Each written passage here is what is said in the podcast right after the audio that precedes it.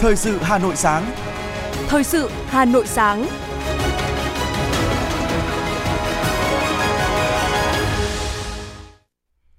Kính chào quý vị và các bạn, bây giờ là chương trình thời sự của Đài Phát thanh và Truyền hình Hà Nội. Chương trình sáng nay có những nội dung chính sau đây.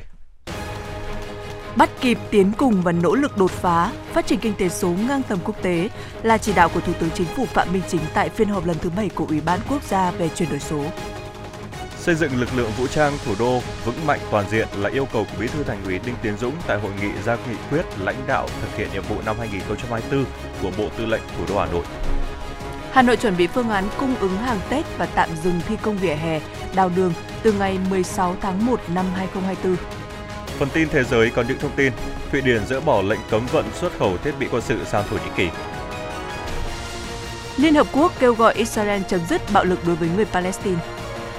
Hồng Kông Trung Quốc bắn pháo hoa đón năm mới 2024 lớn nhất lịch sử. Sau đây là nội dung chi tiết. Thưa quý vị, chiều ngày 28 tháng 12, tại trụ sở chính phủ, Thủ tướng Phạm Minh Chính, Chủ tịch Ủy ban Quốc gia về chuyển đổi số chủ trì phiên họp lần thứ 7 trực tuyến toàn quốc của Ủy ban về tổng kết hoạt động năm 2023 và phương hướng nhiệm vụ trọng tâm năm 2024.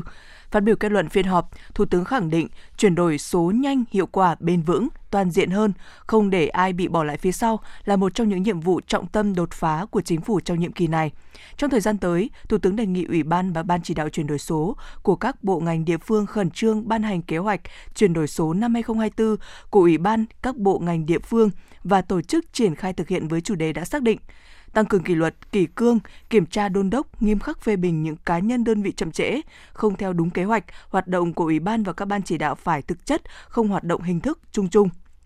Thủ tướng giao Bộ Thông tin và Truyền thông xây dựng cơ chế kiểm tra giám sát, đo lường đánh giá việc thực hiện nhiệm vụ của Ủy ban để đôn đốc trong quá trình triển khai và tháo gỡ khó khăn vướng mắc, hoàn thành trong quý 1 năm 2024. Bộ Kế hoạch Đầu tư chủ trì phối hợp với Bộ Thông tin Truyền thông sớm hoàn thiện và ban hành phương pháp đo lường, đóng góp giá trị gia tăng của kinh tế số trong tăng trưởng kinh tế ở Việt Nam.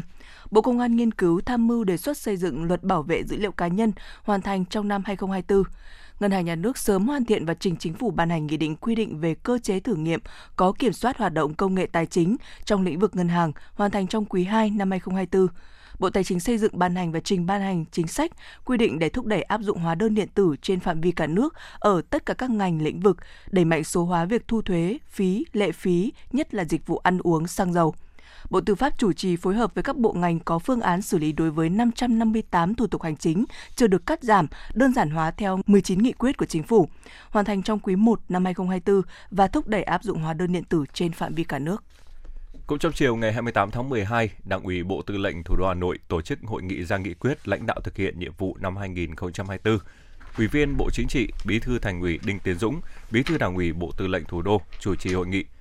Phát biểu chỉ đạo hội nghị, Bí thư Thành ủy Đinh Tiến Dũng ghi nhận và đánh giá cao tinh thần trách nhiệm, kết quả thực hiện các nhiệm vụ của Đảng bộ Bộ Tư lệnh Thủ đô, các cấp ủy tổ chức Đảng cùng toàn thể cán bộ chiến sĩ các đơn vị lực lượng vũ trang thủ đô.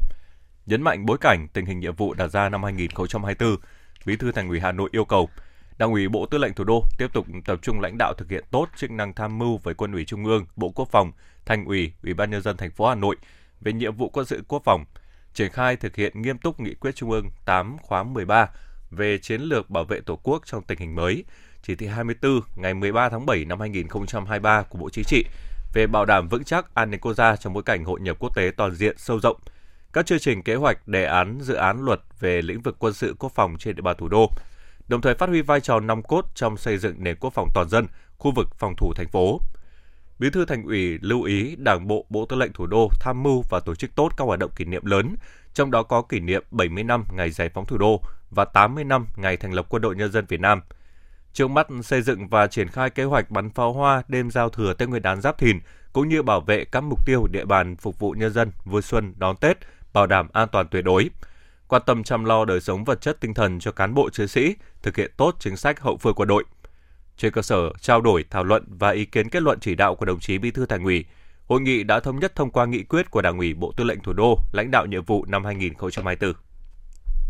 Chiều tối qua, Ủy viên Trung ương Đảng, Phó Bí thư Thành ủy, Chủ tịch Ủy ban nhân dân thành phố Trần Sĩ Thanh đã dự hội nghị động viên công tác khóa sổ ngân sách nhà nước năm 2023 tại Cục Thuế thành phố Hà Nội. Theo báo cáo, đến thời điểm 15 giờ chiều qua, tổng thu ngân sách của toàn thành phố là 405.252 tỷ đồng, đạt 114,8% dự toán, tăng 23,8% so với 2022. Trong đó, do cơ quan thuế quản lý thu năm 2023 thực hiện 373.679 tỷ đồng, tăng 22% so với cùng kỳ của năm 2022.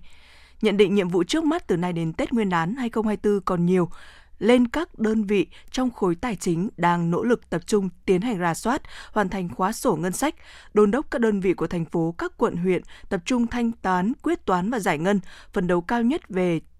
chi thường xuyên và chi đầu tư cơ bản – phối hợp chặt chẽ với các cơ quan trung ương trên địa bàn để thực hiện các khoản chi, đặc biệt các khoản chi tạm thời. Theo kế hoạch năm 2024, dự toán thu ngân sách trên địa bàn thành phố được giao là trên 480.000 tỷ đồng. Do vậy, bắt đầu từ ngày đầu, tháng đầu năm 2024, ngành tài chính, tiền tệ, ngân hàng, hải quan tiếp tục đẩy mạnh truyền thống đoàn kết, tương trợ giúp đỡ lẫn nhau, đặt tinh thần phục vụ lên cao nhất vì sự nghiệp chung của thành phố, phấn đấu hoàn thành toàn diện các chi tiêu, kế hoạch được giao với mục tiêu trọng tâm là thu đúng, thu đủ, thu kịp thời các khoản thu vào ngân sách nhà nước, chú trọng các giải pháp nhằm nuôi dưỡng nguồn thu và mở rộng sở, cơ sở thu. Sở Công Thương Hà Nội đã xây dựng kế hoạch cung ứng hàng hóa phục vụ Tết Giáp Thìn 2024 trị giá gần 41.000 tỷ đồng. Dự báo nguồn cung của 12 mặt hàng thiết yếu và mặt hàng có nhu cầu sử dụng cao trong dịp Tết sẽ tăng khoảng 10% so với năm ngoái. Đã có 47 đơn vị đăng ký tham gia bình ổn thị trường trên địa bàn thủ đô. Sở Công Thương Hà Nội đã giao chỉ tiêu cho các doanh nghiệp cung ứng trên địa bàn với gần 18.000 điểm bán hàng Tết. Dự trữ hàng hóa có đơn vị đã cao hơn 3 lần kế hoạch giao để đảm bảo đủ hàng hóa phục vụ nhu cầu của người dân trong dịp Tết. Liên quan đến giá vàng lên xuống trong những ngày qua, Ngân hàng Nhà nước đã thông tin về những giải pháp nhằm ổn định thị trường vàng. Ngân hàng Nhà nước chỉ rõ nguyên nhân khiến giá vàng miếng SJC trong nước tăng mạnh trong những ngày qua, chủ yếu do yếu tố tâm lý trước đà tăng liên tục của giá vàng quốc tế. Ngân hàng Nhà nước sẽ tiếp tục theo dõi sát diễn biến thị trường vàng, chuẩn bị sẵn sàng để triển khai phương án can thiệp bình ổn thị trường. Trong tháng 1 năm 2024, Ngân hàng Nhà nước sẽ trình báo cáo tổng kết Nghị định 24, trong đó có đề xuất sửa đổi, bổ sung một số các quy định quản lý thị trường vàng để phù hợp với bối cảnh mới của thị trường. Trước diễn biến phức tạp khó lường của thị trường vàng quốc tế và trong nước, Ngân hàng Nhà nước khuyến cáo người dân nên thận trọng trong việc giao dịch vàng. Từ 15 giờ ngày 28 tháng 12, xăng E5 RON92 giảm 13 đồng một lít, giá mới là 21.186 đồng một lít và dầu hỏa giảm 37 đồng một lít về mức 20.457 đồng một lít. Trong khi đó, giá xăng RON 95 3 lại tăng nhẹ 3 đồng một lít lên mức 22.148 đồng một lít. Dầu diesel tăng 264 đồng một lít, giá mới 19.788 đồng một lít. Còn dầu ma rút tăng 420 đồng một kg, giá mới là 15.685 đồng một kg. Về quỹ bình ổn giá, Liên Bộ quyết định trích lập đối với dầu ma rút ở mức 300 đồng kg, không trích lập bình ổn quỹ bình ổn giá đối với các mặt hàng xăng dầu, diesel và dầu hỏa. Ngoài ra, không chi sử dụng quỹ bình ổn giá đối với tất cả các mặt hàng xăng dầu. Thưa quý vị, theo khảo sát, nhu cầu và khả năng thương mại hóa mặt hàng khí hóa lỏng trên thế giới ngày một tăng và phổ biến hơn. Tốc độ tăng bình quân khoảng 6% một năm. Đây là cơ hội để thu hút đầu tư phát triển điện khí của Việt Nam chuyển sang sử dụng sang điện khí xanh thân thiện với môi trường. Ghi nhận của phóng viên thời sự cho thấy. Xu hướng chuyển dịch năng lượng theo hướng xanh khiến nhu cầu khí hóa lỏng LNG trên thế giới tăng đáng kể trong những năm gần đây với nhịp độ bình quân 6,3% một năm. Thống kê cho thấy công suất LNG trên thế giới tăng từ 340 triệu tấn một năm năm 2017 lên 453 triệu tấn vào năm 2022. Tại Việt Nam, Nghị quyết 55 của Bộ Chính trị về định hướng chiến lược phát triển năng lượng quốc gia của Việt Nam đến năm 2030, tầm nhìn đến năm 2045 đặt ra yêu cầu phải chú trọng phát triển nhanh chóng nhiệt điện khí LNG, đồng thời phải ưu tiên phát triển hạ tầng nhập khẩu và phân phối LNG. Hiện quy hoạch điện 8 đưa ra mục tiêu chuyển đổi 18 gigawatt điện than vào năm 2030 được thay thế bằng 14.000 MW điện khí LNG và từ 12 đến 15.000 MW nguồn năng lượng tái tạo, nghĩa là đến năm 2030 sẽ phát triển khoảng 24.000 MW điện khí, tương đương tỷ trọng hơn 16% cơ cấu nguồn điện, tập trung chủ yếu ở miền Bắc để đảm bảo nguồn điện cho khu vực này. Theo tính toán, nhu cầu nhập khẩu LNG sẽ tăng lên đạt khoảng 14 đến 18 tỷ mét khối vào năm 2030 và khoảng 13 đến 16 tỷ mét khối vào năm 2045. Ông Bùi Quốc Hùng, Phó Cục trưởng Cục Điện lực và Năng lượng tái tạo Bộ Công Thương cho biết đẩy mạnh cái phát triển điện khí, đặc biệt là điện khí LNG. Đó là cái tính tất yếu bởi vì cùng với việc chuyển dịch cơ cấu nguồn điện à, từ than sang dầu khí thì chúng ta còn phải tăng cường phát triển năng lượng tái tạo. Mà để phát triển được năng lượng tái tạo thì chúng ta bắt buộc phải có những cái nguồn nhiệt điện để chạy nền để hỗ trợ cho năng lượng tái tạo là điện gió, điện mặt trời khi không có nắng, khi không có gió. À, thì bây giờ cái nguồn chạy nền duy nhất mà chúng ta đang trông chờ chính là nhiệt điện khí và khí LNG. Do đó nó mang cái tính tất yếu là vì thế. Các chuyên gia nhìn nhận sử dụng điện khí LNG phù hợp với xu hướng của thế giới hiện nay. LNG đóng vai trò là nhiên liệu cầu nối trong quy trình chuyển dịch năng lượng sang các loại nhiên liệu xanh, sạch, thân thiện với môi trường. Phát triển điện khí LNG giúp tăng hiệu quả trong sản xuất điện, giảm sự phụ thuộc vào nhiệt điện than, giảm phát thải, bảo vệ môi trường và hướng đến mục tiêu phát triển bền vững của đất nước. Cơ hội cho việc sử dụng LNG cho Việt Nam được đánh giá cao. LNG là dạng năng lượng có phát thải thấp, đang có xu hướng sử dụng rộng rãi, đặc biệt khi Việt Nam đã tham gia vào cam kết quốc tế giảm phát thải ô nhiễm sau COP21. Ông Tạ Đình Thi, Phó chủ nhiệm Ủy ban Khoa học Công nghệ và Môi trường của Quốc hội khẳng định. À, Việt Nam là một trong sáu nước trên thế giới chịu ảnh hưởng tác động lớn nhất do biến đổi khí hậu. Và Việt Nam chúng ta cũng đã và đang tiên phong trong việc thực hiện các cam kết xanh, được cộng đồng quốc tế đánh giá như là một hình mẫu về một nước đang phát triển còn nhiều khó khăn nhưng đã có những đóng góp đi đầu cho ngôi nhà chung an toàn của nhân loại. Và tại hội nghị lần thứ 26, các bên tham gia công ước khung của Liên Hợp Quốc về biến đổi khí hậu Việt Nam đã cam kết sẽ xây dựng và triển khai các biện pháp giảm phát thải khí nhà kính mạnh mẽ bằng nguồn lực của chính mình cùng với sự hỗ trợ của cộng đồng quốc tế và để phấn đấu đạt mức phát thải dòng bằng không vào năm 2050. Và ngay ngày hôm qua, ờ, hội nghị COP 28 cũng đã đạt được thỏa thuận ờ, kêu gọi ờ, các nước từ bỏ dần các loại nhiên liệu hóa thạch để tránh những các cái hậu quả À, khủng khiếp do biến đổi khí hậu gây ra. Theo các chuyên gia, điện khí có vai trò quan trọng trong an ninh năng lượng Việt Nam khi Việt Nam phải đảm bảo cung ứng điện và an ninh năng lượng quốc gia đến năm 2030 khi đối mặt với thách thức rất lớn. Đó là vừa phải tăng rất nhanh về quy mô, vừa phải chuyển đổi mạnh về cơ cấu để tiệm cận mục tiêu trung hòa carbon và phát triển cân đối các vùng miền, cân đối giữa nguồn và truyền tải. Việc phát triển nguồn điện nền của nước ta trong thời gian tới được dự báo là sẽ gặp nhiều khó khăn thách thức, nhất là trong bối cảnh thủy điện cơ bản hết dư địa phát triển, nhiệt điện than không được phát triển thêm sau năm 2030 theo cam kết với quốc tế, điện sinh khối công suất nhỏ và giá thành không dễ cạnh tranh, điện hạt nhân chưa được xác định cụ thể, trong khi điện khí hydro, ammoniac còn nhiều vướng mắc để thương mại hóa. Phát triển mạnh mẽ nhiệt điện khí LNG trong tương lai chắc chắn sẽ giúp ngành điện phát triển xanh hơn và hạn chế sự phụ thuộc vào các nhà máy điện than vốn chiếm tỷ lệ khá cao trong hệ thống hiện nay. Thưa quý vị, theo quy hoạch phát triển điện lực quốc gia giai đoạn 2021-2030, quy hoạch điện 8, cơ cấu nguồn nhiệt điện khí trong nước và khí hóa lỏng đến năm 2030 sẽ đạt hơn 37.000 MW,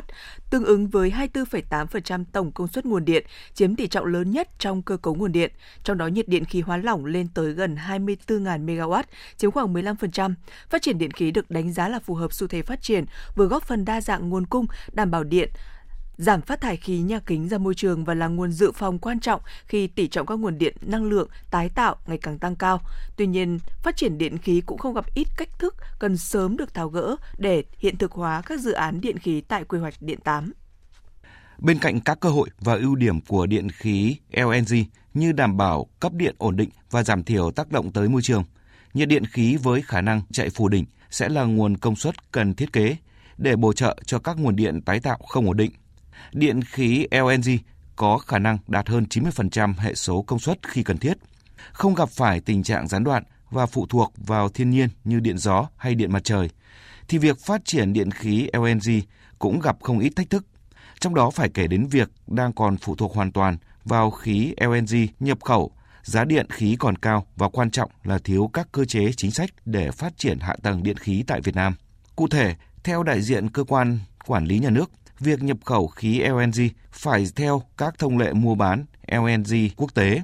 Việt Nam hiện cũng chưa có bộ tiêu chuẩn kỹ thuật liên quan đến thiết kế, xây dựng và vận hành các cơ sở hạ tầng phục vụ nhập khẩu. Bên cạnh đó, khuôn khổ pháp lý hiện hành cho các dự án LNG cho điện ở Việt Nam vẫn chưa được xây dựng hoàn chỉnh biến động giá lớn và bất thường và vì thường chiếm tỷ lệ từ 70 đến 80% giá thành điện năng sản xuất nên việc xây dựng cơ chế giá phù hợp để thích nghi với những thay đổi giá nhiên liệu nhưng không tác động quá lớn tới giá bán lẻ điện là thách thức rất lớn đối với Việt Nam. Cùng với đó, các dự án điện khí LNG có công nghệ tiên tiến, vốn đầu tư lớn nên đòi hỏi nhà đầu tư cần có kinh nghiệm và năng lực tài chính và đặc biệt là Việt Nam chưa có kinh nghiệm trong phát triển các chuỗi dự án điện, khí, LNG, cũng như xây dựng vận hành các dự án kho cảng LNG và tham gia vào thị trường LNG trên thế giới. Ông Huỳnh Quang Hải, Phó Tổng Giám đốc Tổng Công ty Khí Việt Nam, nêu thực tế qua quá trình làm cái kho chứa một triệu tấn cũng như hiện nay PVGas đang làm FS cho một cái kho nữa ở Sơn Mỹ và cũng như đang đi tìm kiếm cơ hội đầu tư một cái kho tổng kho ở miền Bắc và Bắc Trung Bộ thì cái thứ nhất là chúng tôi nhận thấy là cái tính đồng bộ về các quy hoạch ngành cũng như các quy hoạch địa phương cũng là một cái cản trở mà hiện nay các cái quy hoạch hầu như ở địa phương hầu như chưa tính đến cái phần hành lang tuyến ống mà thậm chí cái tuyến ống đi qua nhiều tỉnh. Chuyên gia kinh tế, Phó giáo sư tiến sĩ Ngô Chí Long cho rằng việc phát triển cung và cầu, giá cả về khí LNG như thế nào là rất quan trọng. Hiện nay, thị trường năng lượng nói chung đang gặp vướng mắc lớn nhất là về giá. Đây là điểm nghẽn khi đầu vào thì theo giá thị trường, còn đầu ra thì theo giá điều tiết của nhà nước. Phát triển điện khí thì cái nguyên liệu đầu vào là cái giá thành của nó chiếm vào khoảng 7 đến 80%, mà giá thì phải theo giá thị trường, phụ thuộc vào hai yếu tố. Yếu tố thứ nhất, lợi nhuận thu được trên cái gì? Một là giá, hai là trên sản lượng. Mà giá không được đảm bảo mà sản lượng thì rất là khó khăn. Cho nên theo tôi nghĩ cái điểm lớn nhất cái vấn đề mấu chốt nhất hiện nay chúng ta nếu không tháo gỡ được vấn đề giá thì tôi nghĩ là cũng không thể theo các chuyên gia hiện nay, cả nước có 13 dự án điện LNG đã được Thủ tướng phê duyệt trong danh mục các dự án quan trọng ưu tiên đầu tư của ngành điện tại quyết định 500 QĐ-TTG. Đây sẽ là một trong các nguồn giúp bảo đảm cung cấp đủ, ổn định và an toàn hệ thống điện quốc gia. Vì vậy, cần ưu tiên giải quyết sớm các nút thắt về cơ chế chính sách, trong đó quy hoạch phát triển năng lượng quốc gia, quy hoạch phát triển điện lực quốc gia đã được Thủ tướng Chính phủ phê duyệt. Tuy nhiên, chính phủ cần sớm phê duyệt các kế hoạch thực hiện các quy hoạch trên để làm cơ sở cho việc triển khai các dự án năng lượng. Cùng với đó, các cơ quan nhà nước có thẩm quyền cần có các cơ chế đặc thù riêng cho phát triển điện khí LNG tại Việt Nam, nhằm khắc phục những hạn chế khó khăn để đáp ứng tiến độ đặt ra cho các dự án điện khí LNG.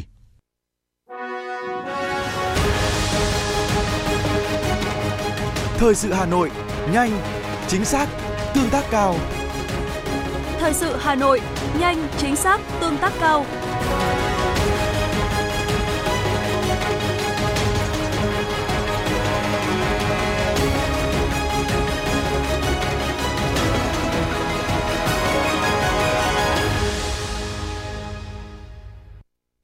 Thưa quý vị, chuyển sang với những thông tin khác để người dân đi lại thuận lợi đón Tết Nguyên đán Giáp Thìn 2024. Sở Giao thông Vận tải Hà Nội có văn bản yêu cầu từ ngày 16 tháng 1 năm 2024, các nhà thầu thi công công trình giao thông phải tạm dừng toàn bộ hoạt động thi công tại vỉa hè, đào đường. Theo đó, các lực lượng thuộc Sở Giao thông Vận tải sẽ phối hợp với Phòng Cảnh sát Giao thông Công an Hà Nội tổ chức chốt trực ở 66 vị trí, phối hợp với công an các quận, huyện, thị xã, chốt trực tại 44 vị trí, tập trung bố trí lực lượng chống ùn tắc giao thông tại các bến xe, ga tàu, bảo đảm cho người dân đi lại thuận lợi trong dịp Tết.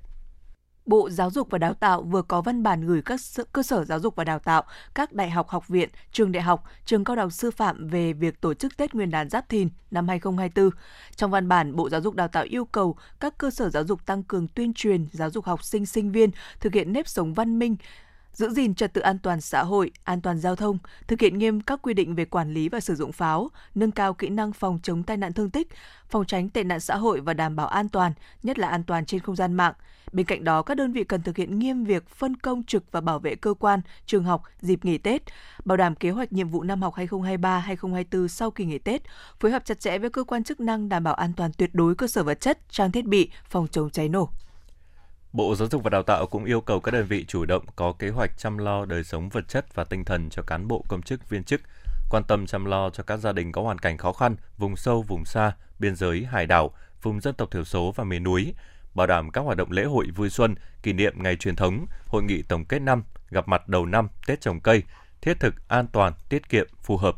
Các nhà trường cần chủ động liên hệ phối hợp với các doanh nghiệp vận tải hành khách, tổ chức bán vé tàu xe tại trường học cho học sinh sinh viên về nghỉ Tết, tổ chức chu đáo việc đón Tết đối với học sinh sinh viên có hoàn cảnh khó khăn, không có điều kiện về quê đón Tết cùng gia đình. Ngày 28 tháng 12, lực lượng chức năng phát hiện một phương tiện thủy không gắn số đăng ký, trên đó có gắn công cụ khai thác cát đang thực hiện hành vi khai thác cát dưới lòng sông Hồng. Tại thời điểm kiểm tra, trên phương tiện thủy không gắn số có 3 người đàn ông, trong đó thì hai người quê ở Hưng Yên và một người quê Thái Bình. Qua quá trình kiểm tra, những người này không xuất trình được các loại giấy tờ theo yêu cầu của tổ công tác. Sơ bộ ban đầu, lực lượng chức năng xác định trong khoang chứa hàng của phương tiện TH1444 có khoảng trên 300 mét khối cát lẫn nước. Tổ công tác đã lập biên bản làm việc, vẽ sơ đồ hiện trường, ghi lời khai của những người có liên quan và đưa phương tiện về neo đậu tại cảng Hồng Vân theo quy định của pháp luật. Vụ việc đang được xác minh làm rõ xử lý theo quy định của pháp luật. Thưa quý vị, chiều tối qua sau khi kết thúc phần tranh luận, Tòa án quân sự thủ đô Hà Nội đã cho phép 7 bị cáo trong vụ án xảy ra ở công ty Việt Á và Học viện Quân y nói lời sau cùng. Tại phần đề nghị mức án, trong số 7 bị cáo thì Phan Quốc Việt bị đề nghị mức án cao nhất với 15 năm tù vì hành vi lợi dụng chức vụ quyền hạn trong khi thi hành công vụ, từ 10 đến 11 năm tù cho hành vi vi phạm quy định đấu thầu gây hậu quả nghiêm trọng. Tổng hợp hình phạt đề nghị là từ 25 đến 26 năm tù. Phiên tòa tại Tòa án Quân sự Thủ đô Hà Nội sẽ tiến hành tuyên án vào lúc 15 giờ chiều nay, ngày 29 tháng 12.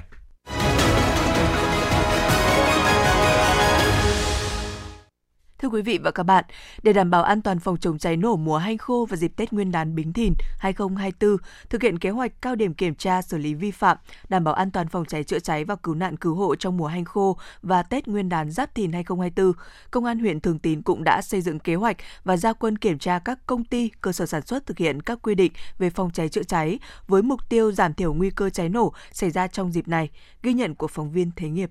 Vốn là công ty chuyên về vận tải thương mại, kho chứa dầu của công ty cổ phần vận tải thương mại và đầu tư An Việt cũng đã được đầu tư xây dựng kho xưởng rộng thoáng, bố trí ba cửa thoát hiểm cũng như trang bị đầy đủ thiết bị phòng cháy chữa cháy. Tuy nhiên, trong quá trình sản xuất, việc bố trí hàng hóa cũng đã che khuất nơi để thiết bị chữa cháy, bịt lối thoát hiểm cho người lao động. Điều này rất nguy hiểm khi chỉ một sơ suất chủ quan cũng sẽ bùng phát thành đám cháy lớn và rất khó dập tắt khi không xử lý đám cháy khi mới phát sinh. Ông Trần Minh Thành, Giám đốc Trung tâm Sản xuất Thùng Xe ô tô, Công ty Cổ phần Vận tải Thương mại và Đầu tư An Việt, chia sẻ. Lãnh đạo công ty thì đặc biệt lưu tâm đến công tác phòng cháy chữa cháy. Đấy, trong các kỳ à, à, hàng năm thì thì đều có triển khai tổ chức à, huấn luyện, tập huấn à, nâng cao cái ý thức phòng cháy chữa cháy cho người lao động của của công ty. Đấy, còn về à, cái à, các cái mà đoàn kiểm tra chỉ ra à, thì à, chúng tôi cũng xin ghi nhận và sẽ có giải pháp biện pháp khắc phục và quán triệt đến người lao động để đảm bảo à, tuyệt đối cái công tác phòng cháy chữa cháy thời điểm à, cuối năm à, nhất là lúc hành khô như này. Công ty An Việt chuyên sản xuất thùng xe ô tô và nhập khẩu phân phối dòng xe Isuzu. Trong quá trình sản xuất, công nhân của công ty cũng thường xuyên phải sử dụng bình khí hàn cắt lắp đặt thùng xe cùng lượng dầu lớn để trong kho xưởng. Để giảm thiểu nguy cơ cháy nổ, bên cạnh việc bố trí đầy đủ trang thiết bị phòng cháy chữa cháy như hệ thống chữa cháy vách tường, hệ thống báo cháy tự động cũng như hệ thống bơm chữa cháy thì công ty cũng trang bị đồ bảo hộ và thường xuyên phối hợp với đội cảnh sát phòng cháy chữa cháy và cứu nạn cứu hộ công an huyện Thường Tín để tập huấn nâng cao kỹ năng nghiệp vụ chữa cháy cho lực lượng chữa cháy cơ sở với hơn 10.000 người. Anh Nguyễn Anh Tuấn, công nhân công ty An Việt nói: Ít nhất là các anh xuống hai lần ạ. Anh giới thiệu cho tất cả các cách à, cuộn dây rồi dồn nước như thế nào rồi bảo hộ với cả phòng cháy chữa cháy để xịt bình cứu hỏa như nào có hai loại. Một loại là, là khí lạnh với cả một loại khí bột đấy ạ. Là bọn em à, sử dụng năm nào cũng hai ba lần là thành thạo hết. Huyện Thường Tín vốn là địa phương có nhiều làng nghề, nhiều công ty, cơ sở sản xuất kinh doanh. Thực hiện kế hoạch kiểm tra cao điểm xử lý vi phạm, đảm bảo an toàn phòng cháy chữa cháy và cứu nạn cứu hộ trong mùa hanh khô và Tết Nguyên đán Giáp Thìn 2024 diễn ra từ ngày 15 tháng 12 năm 2023 đến ngày 29 tháng 2 năm 2024 Công an huyện Thường Tín sẽ ra quân tổng kiểm tra xử lý các trường hợp vi phạm, yêu cầu nhanh chóng khắc phục để đảm bảo an toàn phòng cháy chữa cháy của mùa hanh khô. Trung tá Nguyễn Xuân Chiến, đội phó đội cảnh sát phòng cháy chữa cháy và cứu nạn cứu hộ, Công an huyện Thường Tín cho biết. Thực hiện cái chương trình, cái kế hoạch à, cao điểm của công an thành phố thì chúng tôi đã xây dựng kế hoạch à, cho công an huyện như là ủy ban nhân dân huyện. Và chúng tôi à, dự kiến là sẽ kiểm tra đúng theo cái lịch trình của kế hoạch là đến 29 tháng 2 năm 2024 là kết thúc và kiểm tra 100% các cơ sở phụ lục 2 tức là cơ sở nguy hiểm cháy nổ. Và các, và 10 cái loại hình trong đó tập trung vào cơ sở sản xuất, tập trung vào chợ, trung tâm thương mại và các à, cửa hàng bách hóa khi đi kiểm tra thì nếu mà phát hiện à, các cơ sở vi phạm thì chúng tôi à, kiên quyết xử lý và nếu mà nhắc nhở xử lý hai lần mà không thực hiện chúng tôi sẽ tham mưu cho công an huyện để đình chỉ cũng như tạm đình chỉ các cơ sở để đảm bảo cái an toàn tuyệt đối về phòng cháy cháy cũng như là đảm bảo cái Tết Nguyên đán an lành cho nhân dân. Trong thời điểm mùa hanh khô và cao điểm sản xuất phục vụ cuối năm, với việc tăng cường tuyên truyền, kiểm tra xử lý vi phạm phòng cháy chữa cháy, lực lượng chức năng cũng khuyến cáo các cơ sở cần chú ý sắp xếp hàng hóa gọn gàng, thường xuyên vệ sinh công nghiệp, sắp xếp hệ thống điện, nhất là điện trần an toàn, bổ sung nguồn nước phục vụ chữa cháy. Từ đó sẽ góp phần quan trọng trong hạn chế những nguyên nhân dẫn đến cháy nổ và thiệt hại do cháy nổ gây ra.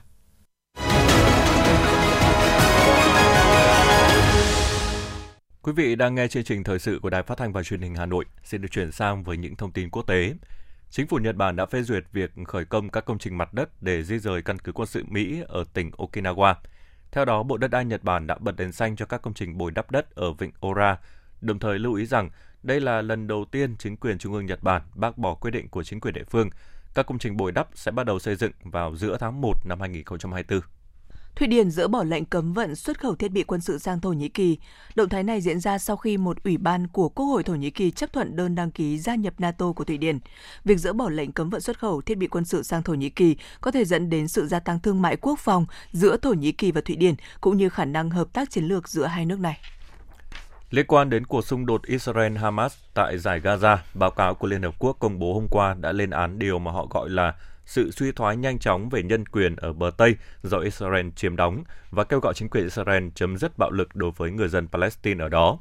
Báo cáo của Văn phòng Cao ủy Nhân quyền Liên Hợp Quốc cho biết 300 người Palestine đã thiệt mạng ở bờ Tây kể từ ngày 7 tháng 10. Cao ủy Nhân quyền Liên Hợp Quốc Volker Turk cho biết, việc sử dụng vũ lực không cần thiết hoặc không cân xứng chống lại người Palestine ở bờ Tây là cực kỳ đáng lo ngại. Thưa quý vị, chính phủ Israel tuyên bố đã đồng ý về nguyên tắc cho phép Cộng hòa Sif với sự hỗ trợ của Anh mở hành lang nhân đạo trên biển tới giải Gaza. Israel đưa ra quyết định trên trong bối cảnh Liên Hợp Quốc và nhiều tổ chức quốc tế đã lên tiếng cảnh báo về cuộc khủng hoảng nhân đạo nghiêm trọng tại giải Gaza. Tây Ban Nha sắp định kế hoạch đến năm 2023 sẽ đóng cửa các nhà máy điện hạt nhân của nước này. Chính phủ Tây Ban Nha ước tính việc quản lý chất thải phóng xạ và tháo rỡ các nhà máy dự kiến bắt đầu đóng cửa vào năm 2027 sẽ tiêu tốn khoảng 20,2 tỷ euro. Chi phí này sẽ được thanh toán từ quỹ do các nhà điều hành nhà máy hỗ trợ. Cơ quan Dịch vụ Y tế Jakarta của Indonesia sẽ thực hiện tiêm vaccine ngừa COVID-19 trả phí bắt đầu từ mùng 1 tháng 1 năm 2024. Trong khoảng thời gian từ ngày 28 tháng 12 đến ngày bắt đầu thu phí, người dân vẫn có thể đến các trung tâm y tế gần nhất để tiêm phòng vaccine miễn phí. Cơ quan du lịch Hồng Kông Trung Quốc ra thông báo cho biết vùng lãnh thổ này sẽ tổ chức màn trình diễn pháo hoa và âm nhạc đếm ngược đón năm mới 2024 lớn nhất và dài nhất từ trước đến nay vào đêm 31 tháng 12 với chủ đề Năm mới, huyền thoại mới. Đây sẽ là màn trình diễn pháo hoa và âm nhạc đếm ngược lớn nhất và dài nhất tại cảng Victoria với tổng chiều dài 1.300 m, kéo dài trong khoảng 12 phút để chào đón năm 2024.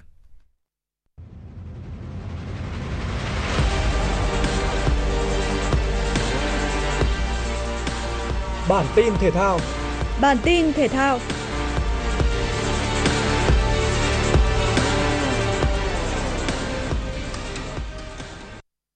Câu lạc bộ bóng đá Công an Hà Nội đã đạt thỏa thuận mời ông Mano Polking về làm huấn luyện viên trưởng. Theo đó, huấn luyện viên người Brazil sẽ đến Hà Nội vào ngày 5 tháng 1 năm 2024 để tiếp quản đội bóng. Ông Polking từng có thời gian dẫn dắt câu lạc bộ Thành phố Hồ Chí Minh năm 2021 nhưng không thành công sau đó, huấn luyện viên 47 tuổi đảm nhiệm cương vị huấn luyện viên đội tuyển Thái Lan. Mano Polking được lãnh đạo câu lạc bộ Công an Hà Nội chọn để thay thế ông Gong Okyon huấn luyện viên người Hàn Quốc không thể giúp đại diện thủ đô có thành tích tốt trong những trận đấu gần đây. Sau vòng 8, V-League 2023-2024 sẽ nghỉ giữa mùa giải và trở lại vào 17 tháng 2 năm sau. Công an Hà Nội hiện chỉ xếp thứ 5. Như vậy, huấn luyện viên Mano Polking sẽ có hơn một tháng chuẩn bị nhằm giúp nhà đương kim vô địch trở lại với cuộc đua top đầu ở giai đoạn 2. Trong trận đấu vừa qua tại V-League, câu lạc bộ Bình Dương đã chịu thua 0-3 trên sân hàng đẫy của Công an Hà Nội. Thất bại này làm Bình Dương tụt xuống đứng thứ 3 và kém đội đầu bảng Nam Định 3 điểm. Không chỉ vậy, sau vòng 8, huấn luyện viên Lê Huỳnh Đức và các đồng đội còn cảm thấy lo lắng khi đội trưởng Nguyễn Tiến Linh gặp chấn thương. Tuy nhiên, kiểm tra mới nhất cho thấy vết đau ở đùi của tiền đạo này không nghiêm trọng. Tiến Linh vẫn có thể kịp bình phục tham dự Asian Cup cùng đội tuyển Việt Nam vào tháng 1 tới. Sau khi đoạt chức vô địch FIFA Clubs World Cup, danh hiệu thứ 5 trong năm nay, câu lạc bộ Manchester City trở về giải Ngoại hạng Anh gặp Everton tại vòng 19. Trung tâm Dự báo Khí tượng Thủy văn Trung ương dự báo thời tiết hôm nay 29 tháng 12 năm 2023, khu vực Hà Nội nhiều mây, sáng sớm có sương mù và sương mù nhẹ, trưa chiều trời nắng, gió nhẹ, đêm và sáng sớm trời rét, nhiệt độ từ 15 đến cao nhất là 25 độ C. Quý vị và các bạn vừa nghe chương trình thời sự của Đài Phát thanh và Truyền hình Hà Nội, chỉ đạo nội dung Nguyễn Kim Khiêm, chỉ đạo sản xuất Lê Ánh Mai, cố vấn chương trình Uông Ngọc Dậu, chịu trách nhiệm tổ chức sản xuất Lê Xuân Luyến, chịu trách nhiệm kỹ thuật Phạm Lê Minh, tổ chức sản xuất Nguyễn Hằng cùng phát thanh viên Hồng Sơn, Hoài Linh và kỹ thuật viên Quang Ngọc thực hiện. Xin chào và hẹn gặp lại quý vị trong chương trình thời sự 11 giờ trưa nay.